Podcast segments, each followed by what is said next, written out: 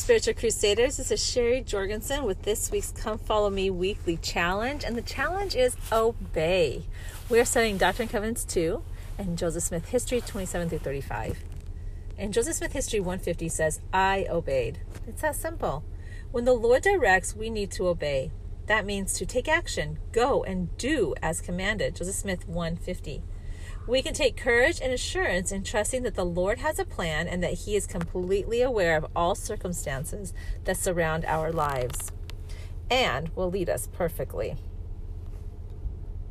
God had a work for me to do. Joseph Smith 133. We can be absolutely, positively assured that the Lord will lead us perfectly as we seek after His leadership. I took myself to prayer and supplication to the Almighty God. Joseph Smith 129. The Lord has a work for us to do, which is going to require divine guidance achieved through our own kneeling and sincere petition to Heavenly Father. I betook myself to prayer and supplication to the Almighty God for forgiveness of my sins and follies, and also for manifestation to me that I might know of my state and standing before Him. Joseph Smith 129. As we seek to know what the Lord needs us to do, we need to expect an answer. I had full confidence in obtaining a divine manifestation as I had previously had one. Joseph Smith 129. The confidence that Joseph had acquired came from experience. He followed the words of James and knelt in prayer. The result was the first vision. This is the same process that we must go through in order to confidently know that the Lord will answer our prayers. This assurance allows us to be patient as we wait upon the Lord with confidence that He is with us. One of my favorite stories is a young boy, Lopez Lomong, stripped from his mother's arms at the age of six while attending church in Sudan. Lopez recognized God's hands in his life even during the most difficult moments when others were lost in despair. This gratitude and awareness that he practiced during the years of abduction and then while in the refugee camp carried him confidently through the rest of his life. He held firm to the trust he had acquired and prayed with confidence that the Lord would respond. God never let him down, and he will never let us down either. Five minutes didn't give God much time to give me an answer, but I knew he already had a plan for my life. He was the one who gave me my gifts and dreams, and he was the one who brought me to America. Oh God, hear my prayers. Let me cry let my cry come to you, I prayed. I need to know what you want me to do, and I need to know fast. That was a quote out of Lopez and Lomong's book, Running for My Life, and it's page 138. The Lord will answer our prayers. He has a work for us to do. We need to be prayerfully, we need to prayerfully go to Him and ask Him, Help me to know who I really am. What can I do today to help with the work? There are many, many prayers we can pour into heaven to help us accept the invitation to be a part of the greatest, most important work going on right now. And he shall plant in the hearts of the children the promises made to the fathers, and the hearts of the children shall turn to their fathers. If it were not so, the whole earth should be utterly wasted at his coming. Joseph Smith 139. What exactly is this asking each of us to do? What that's the magic question. We need to ask the Lord. God will open our minds so that we can see our mission for today. Joseph Smith 142. He we need to know our desires are pure and ask with sincerity.